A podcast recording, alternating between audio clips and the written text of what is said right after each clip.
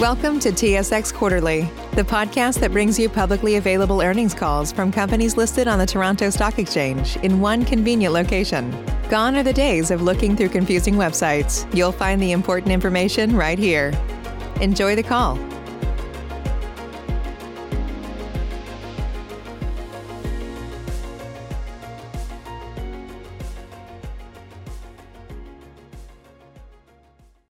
Participants, please stand by. Your conference is ready to begin.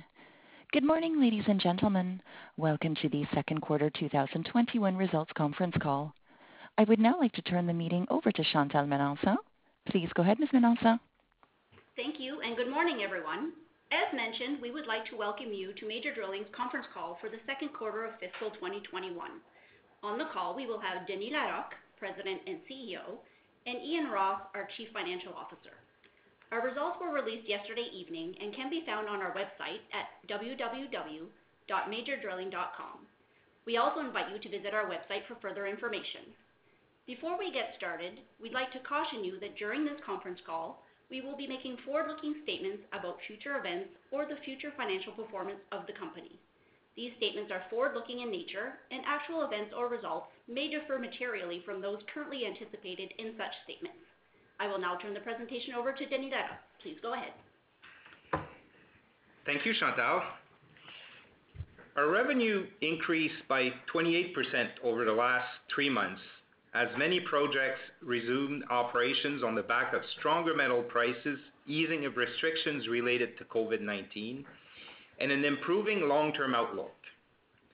Although the pandemic continues to impact our operations in certain regions, we are seeing junior mining companies increase their levels of activity, particularly in Canada, which is reminiscent of the beginning of the previous upcycles in the mining industry. We are encouraged that we were able to produce good results despite the fact that several of our operations are still seeing levels of activities affected by heavy restrictions related to COVID-19.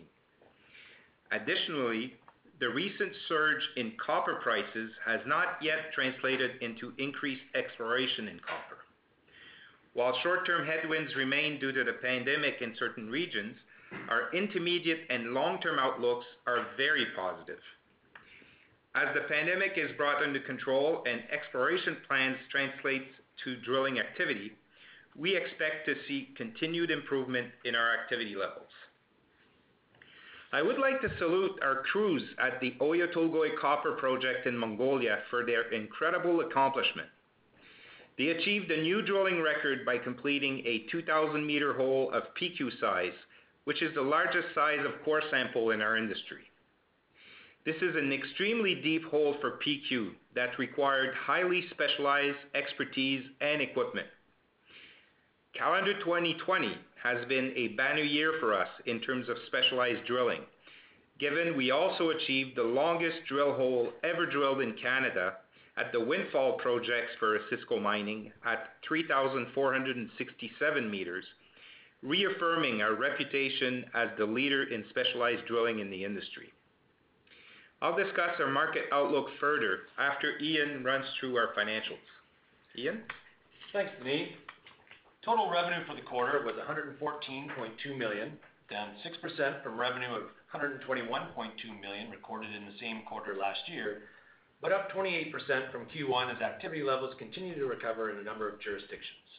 As Denis stated, we are still being impacted by COVID-19 in certain jurisdictions, but this has been offset by growth in other regions as senior gold projects and junior miners bring increased demand.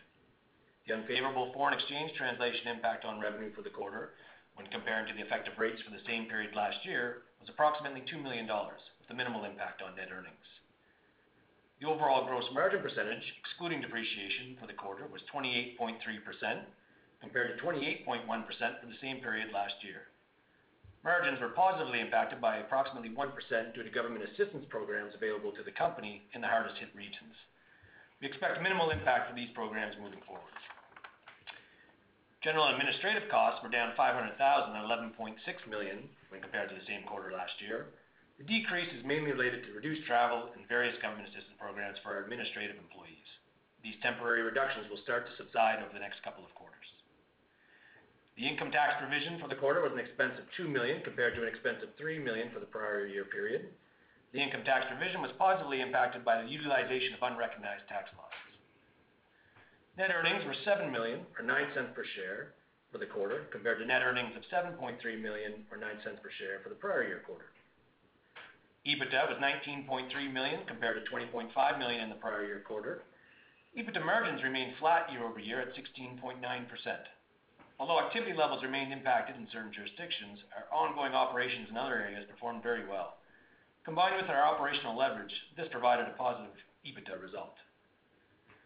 We are focused on maintaining a strong balance sheet as the company repaid 15 million in debt in the quarter. The company spent 8 million on CapEx, with the majority on ancillary and support equipment needed to respond to the growing demand we are seeing in certain regions. The company added one rig while retiring 13 older, inefficient rigs, ending the quarter with a total rig count of 601. Our receivables increased in the quarter, which relates to growth in revenue from Q1. Importantly, we have not had any collection issues related to the pandemic, as our current customer mix remains predominantly seniors and well-established intermediates. The company ended the quarter with net cash, net of debt of 7.6 million, an increase of 9.6 million from the end of the prior quarter. Inclusive of amounts available under our credit facilities, the company had 87 million in liquidity as of the end of the quarter and is very well positioned financially as we prepare for what is shaping up to be a busy calendar 2021. The new breakdown of our fleet and utilization is as follows: 304 specialized drills at 36%, 123 conventional drills at 35% utilization, and 174 drills at 56% utilization for underground. This giving a total of 601 drills and a combined rate of 41% utilization. As we've mentioned before, specialized work in our definition is not necessarily conducted with a specialized drill. Rather, it is work that requires that we meet the rigorous standards of our customers in terms of technical capabilities, operational and safety standards, and other related factors, such as those met during our record-breaking PQ hole in Mongolia. Over time, we expect these standards to be increasingly important to our customers. In the second fiscal quarter, revenue from specialized work accounted for 56% of our total revenue, which is relatively unchanged from the prior quarter, but lower than the same quarter in the prior year, mainly due to increased drill programs around existing mines as mining companies look to define reserves. We expect this trend to continue as long as elevated commodity prices support it. Our conventional drilling made up 12% of our revenue, which is up from 10% the prior quarter and directly relates to increased work from junior mining companies. Finally, our underground drilling remained relatively flat at 32% compared to the last quarter, but up 20% from the same quarter last year as a result of executing on our diversification strategy. As junior financings have picked up over the past six months, we've started to see a shift in our revenue mix. During the quarter, juniors made up 20% of our revenue, while senior and intermediates were 80%. The increase in junior activity is a positive sign for the industry moving forward. In terms of commodities, gold projects represented 64% of our revenue, while copper was at 18% this quarter. This is one of our lowest quarters of copper-generated revenue in recent history, which is a direct result of the impact COVID-19 had on copper prices and exploration budgets. With the recent surge in copper prices and increased demand from stimulus packages, we are expecting copper activity to increase from current levels in 2021. With that overview on our financial results, I'll now turn the presentation back to Denis to discuss the outlook. Thanks, Ian. For reasons I'll discuss shortly, we have a very optimistic business outlook. In the short term, however, we expect to see some seasonal weakness in our third quarter, which is traditionally the weakest quarter of our fiscal year, as mining and exploration companies shut down for the holiday season. During this period, we typically perform fleet review, overhaul, and maintenance work on equipment as we prepare for the upcoming year. But looking past the holiday season, the price of gold, which recently has accounted for more than 60% of the company's drilling activity, has remained historically high, which has produced some good cash flow generation and improved the balance sheets of our customers. Many of our senior gold customers have identified exploration as an important part of their future plans, and although these customers have not formally announced their budgets for the upcoming year, we're naturally optimistic given the commodity price environment. Additionally, junior companies are continuing to raise capital and getting ready to deploy the capital raised recently on exploration projects. The industry, particularly on the junior side, has seen an underinvestment for a number of years, and the pickup in activity is indicative of the changing sentiment in the industry and the capital markets. Finally, while there has been a good deal of focus on the rise in gold prices, copper prices have also increased significantly and have risen by more than 50% since the bottom seen eight months ago. Industry experts expect the global refined copper market to hit a deficit this year at the same time as large infrastructure plans are being developed globally. We expect this dynamic will lead to significant investments in copper exploration projects and drilling activity in years to come. To conclude, we believe that we are in the early stages of a strong upcycle in the drilling business due to strong gold price environment and the need to mine for copper. Major Drilling is very well positioned to participate in an upcycle. We have been very focused on maintaining the condition of our fleet, and our strong financial position gives us the unique ability to respond to meet our customers' demands for rigs, rod handling, mobile equipment, and technology.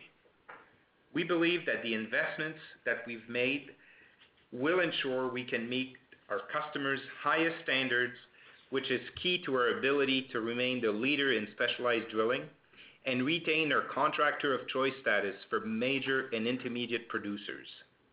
Our approach also allows us to attract the best people at a time when we believe the industry is heading towards a labor crunch.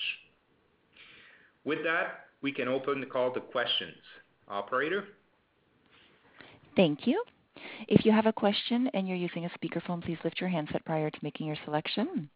Please press star one on your device's keypad at this time if you have a question. There will be a brief pause while the participants register. Thank you for your patience. The first question is from Maggie MacDougall with Stifel. Please go ahead. Your line is now open. Thank you. Good morning. Good morning. Morning.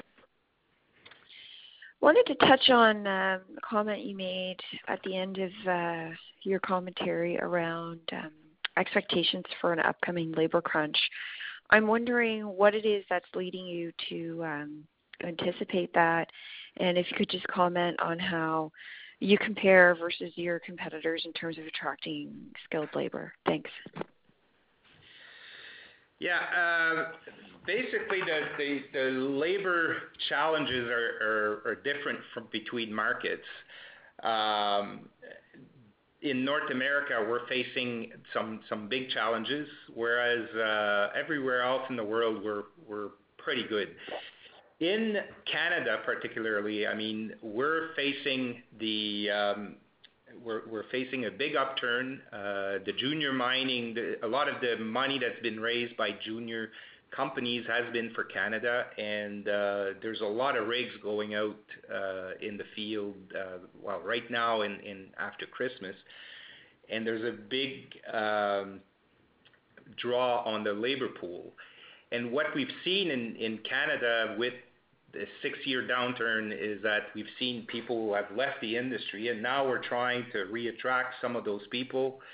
Uh, and it's again, it's not easy. So we're going to have to basically do a lot uh, of efforts on training and bringing uh, people in the fold.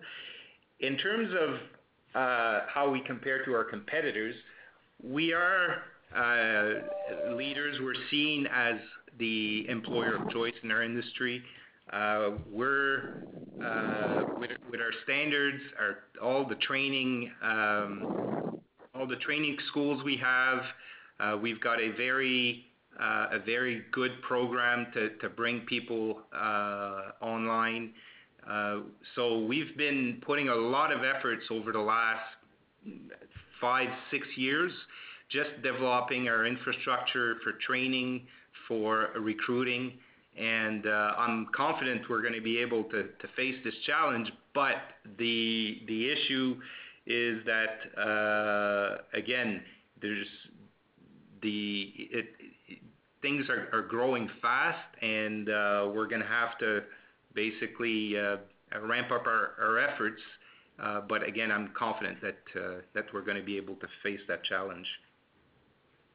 Okay, thanks. One follow-up on that. Um, obviously, it sounds like you've done a lot of pre-planning around attracting new labor. Um, do you anticipate there to be inflation in your labor cost uh, that would be material uh, within the next six months in light of, you know, the ramp-up in activity that's currently happening? Yeah. Well, labor costs have already gone up uh, even this quarter. Uh, we've had to put retention bonuses in place, uh, uh, and that is something that has been attracting a lot of people to our company. So labor cost is going up, but prices are going up as well. And what we're seeing right now with most of our customers is they recognize that. They know, and there's been, I've seen a few articles come out in the news where there was a few mining executives that were pointing out that getting good quality drillers is gonna be a challenge going forward. And we're having those discussions with our customers, and they're coming to the table to basically help us with the um with the labor. So uh so yes, labor cost is going up, but those costs are being uh are being covered by, and more, Uh, by uh, price increases that we're seeing. Okay, thanks. And then one final question from me. Um, your balance sheet's in really good shape. You ended the quarter in a net cash position.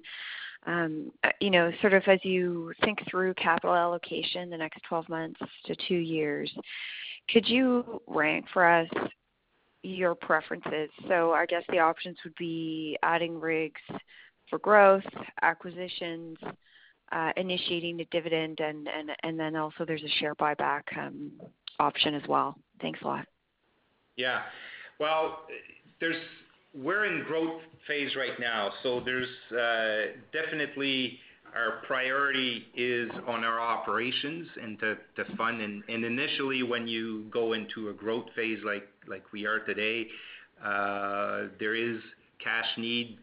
First of all, you mobilize a lot of rigs, also we need to buy some ancillary equipment. And also there's certain markets where we're running out of rigs. For example, in Canada, deep hole rigs, we're running out. They're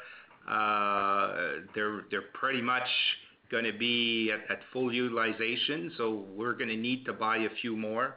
And uh so that's where initially in the first year, like to your point, you know, year to year and a half, that's where our focus is gonna be. And uh in terms of acquisition, we're always looking. There are opportunities, but we do have high standards. So uh basically, we're focused on companies that would fit within our fold and in terms of the standards we have. And uh we'll see. You just don't know. It all depends how these opportunities come up, but that's certainly something that we're looking at as well. Um so that that would be for the next, I would say, next year and a half, that's gonna be our focus. Okay. Thanks very much. Appreciate your time. Thank you. Thank you. The next question is from Daryl Young with TD Securities. Please go ahead. Morning, guys. Good morning. Uh, so congrats on a good performance in uh, Canada and the U.S. Uh, it seems like you've been able to get back to work much quicker there. Um, just wondering if you could maybe outline some of the challenges in South America and Africa, and maybe if there's any. Um, I guess what I'm trying to get at is how much longer uh, do you expect there to be delays there related to COVID-19 logistics issues? And um can you implement similar operating practices there that you have in North America to get the rigs turning again and get operations moving? Yeah. The issues in South America are not related to uh, the procedures. We did implement uh, the procedures across our operations. They're more related to logistics, where, for example, Chile was under a curfew for most of the quarter, or a big part of the quarter. And Argentina has some heavy restrictions in mobility of people between provinces, so mobility of labor, rigs, and things like that. Uh and Mexico is facing the same thing, heavy restrictions. So it's it's government-imposed restrictions that are limiting activity. And mining companies, because of those restrictions, have been very limited in their activity levels. So, those three regions have really been heavily impacted. And on top of it, for Chile uh Chile is pretty much all copper and copper companies, because the copper price only picked up just very recently. So copper exploration uh, globally is down uh, 20% this year versus last year. So Chile is a little bit of a double whammy, where you had the heavy COVID restrictions. At the same time, copper companies, because of that, have not been in a rush to get out and carry exploration. That's been the impact that we saw this quarter. Going forward, um, we're seeing Mexico uh, picking up. We're seeing uh, more and more uh, rigs firing up over there. Argentina, the same. We're getting more and more rigs. It's still not to the level of you know, previous times, but it's certainly encouraging.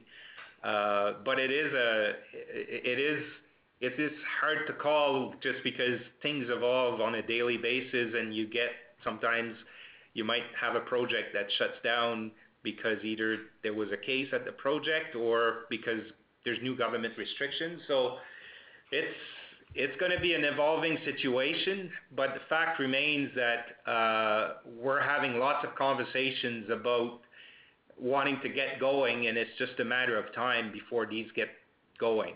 Uh, in Chile, with copper price where they are, I wouldn't be surprised that uh, Chile will follow suit very soon. Excellent. That's great color. Um, maybe following on that on the copper discussion as well, you mentioned in your remarks that uh, you expected copper revenue from copper to be to be higher in 2021 versus 2020. I guess if you look at that on a three-year average, because obviously 2020 was very depressed, are we at this point thinking we're going to be significantly higher than where you've been in the last uh, couple of years on the copper side? Well, I mean, this is more of a personal opinion. I mean, there's no data out there to help us uh, project that. But I'm a bull on copper. Uh, you look at the deficit that we've been talking about for two, three years now, and we're heading towards that. And now the infrastructure plans are coming. And the one thing, if I make a parallel to the financial crisis, during the financial crisis, coming out of the financial crisis, we had our two best years. And uh, and a big part of that was driven by copper, and that's because copper price went up quite a bit following infrastructure plans that were put in place to kickstart the economy. And right now, the numbers that are being talked about by governments around the world, I mean, back at the financial crisis, a lot of those infrastructure plans were coming from the U.S. and more you know, Canada and places like that. Uh, this time around, this is a global phenomenon, and the numbers being talked about in infrastructure plans are much higher than what was put in place back in the financial crisis, at a time where copper reserves are much lower than they were back in the financial crisis. So all those factors make me a bull on copper. So if you ask me, I think that, yes, we're going to see copper have a lot more exploration going forward uh, because of those factors. Perfect. Okay. That's all from me. Thanks very much, guys. Thank you. Thank you. Once again, please press star one on your device's keypad if you have a question. The next question is from Ryan Hanley with Laurentian Bank. Please go ahead. Hey, good morning, uh, Denis, Ian, and Chantelle. Morning. Uh, first off, uh, congrats again on a nice quarter. Nice to see things continuing to move in the right direction. Um, Ian, when you were running through the utilization numbers there, just to make sure I got this correctly, I believe it was uh, 41% for your overall utilization with uh, 601 drill rigs? That's correct. Perfect. And you had a breakdown, I guess, between specialized, conventional, underground. Um, are you able to provide any kind of color on utilization by geography? I guess what I'm trying to work out here is, are we kind of at full utilization in, say, Canada, and we still have lots of capacity in, uh, say, Central and South America? I mean, we're not at full utilization anywhere. Uh, uh, there's still room. Uh, but there are regions that are busier than others, and Canada is getting busier. I mean, there's still a lot of room in Canada for growth. I mean, Canada is one of our biggest or is our biggest branch. Uh but the activity levels have certainly picked up from the low levels that we saw. Uh and in South America, well, there's regions where, uh, for example, Brazil is very busy um, uh, for us, but Chile, Argentina, and Mexico, as we mentioned, are slower regions because of the factors that we mentioned. Okay, perfect. Um and then I guess in terms of uh, getting more rigs out there, especially if you're looking at places like Canada, where the demand, I guess, is highest, um, are you limited fully by labor or by having uh, enough ancillary equipment or inventory at this point? Like, is there anything preventing you from uh, getting a drill turning in the field right now in areas like Canada? No, it's it's uh, on the inventory, if you remember, we have used some of our cash to put stuff on the shelf and exactly to be ready, because when things turn, everybody's ordering at the same time, and then there's big delays. So we we took those steps and put stuff on the shelf. Uh, we've uh, invested in our equipment to get rigs ready. Uh, on the labor, that's where the labor is probably where it might be the limiting factor to the speed of growth. I mean, there is a limit.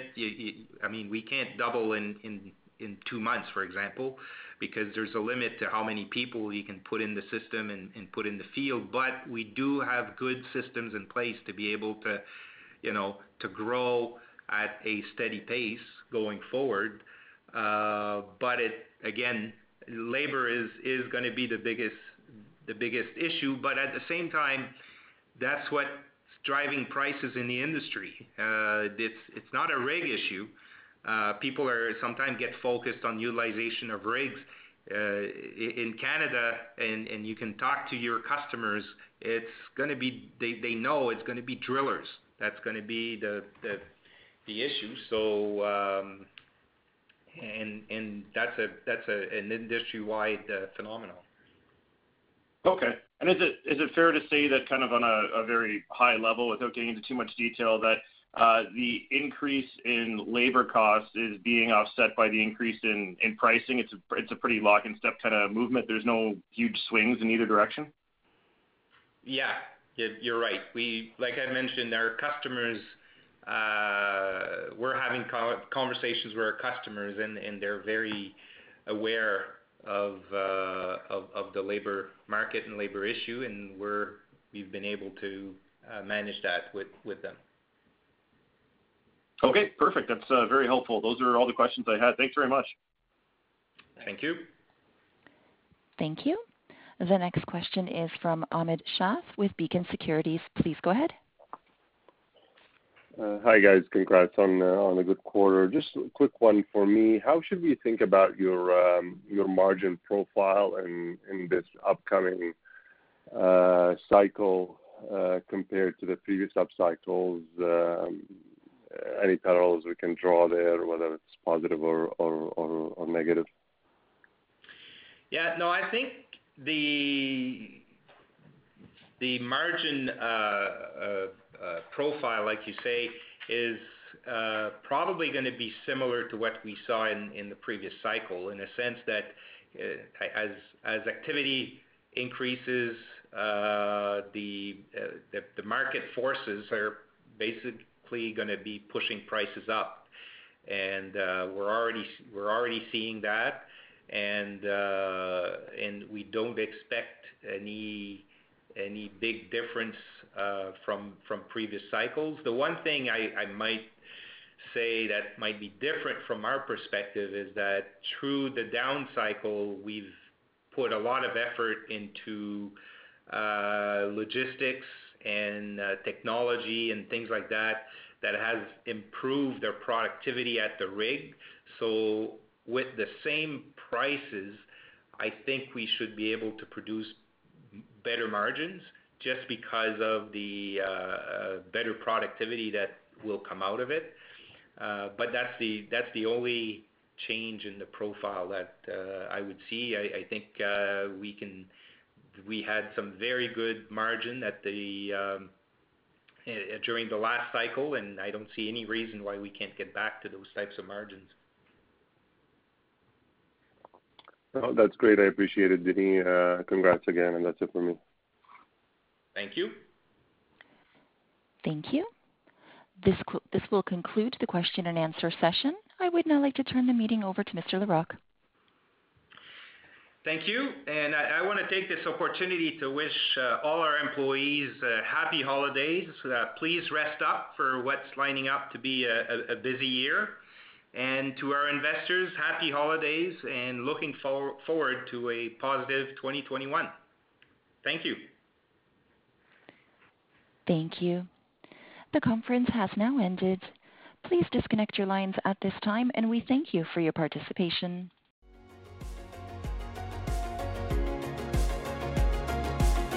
Thank you for listening to TSX Quarterly. If you enjoyed the cast, remember to leave a good rating. And remember, for any additional inquiries, please consult the company's investor relations section on their website. See you next time.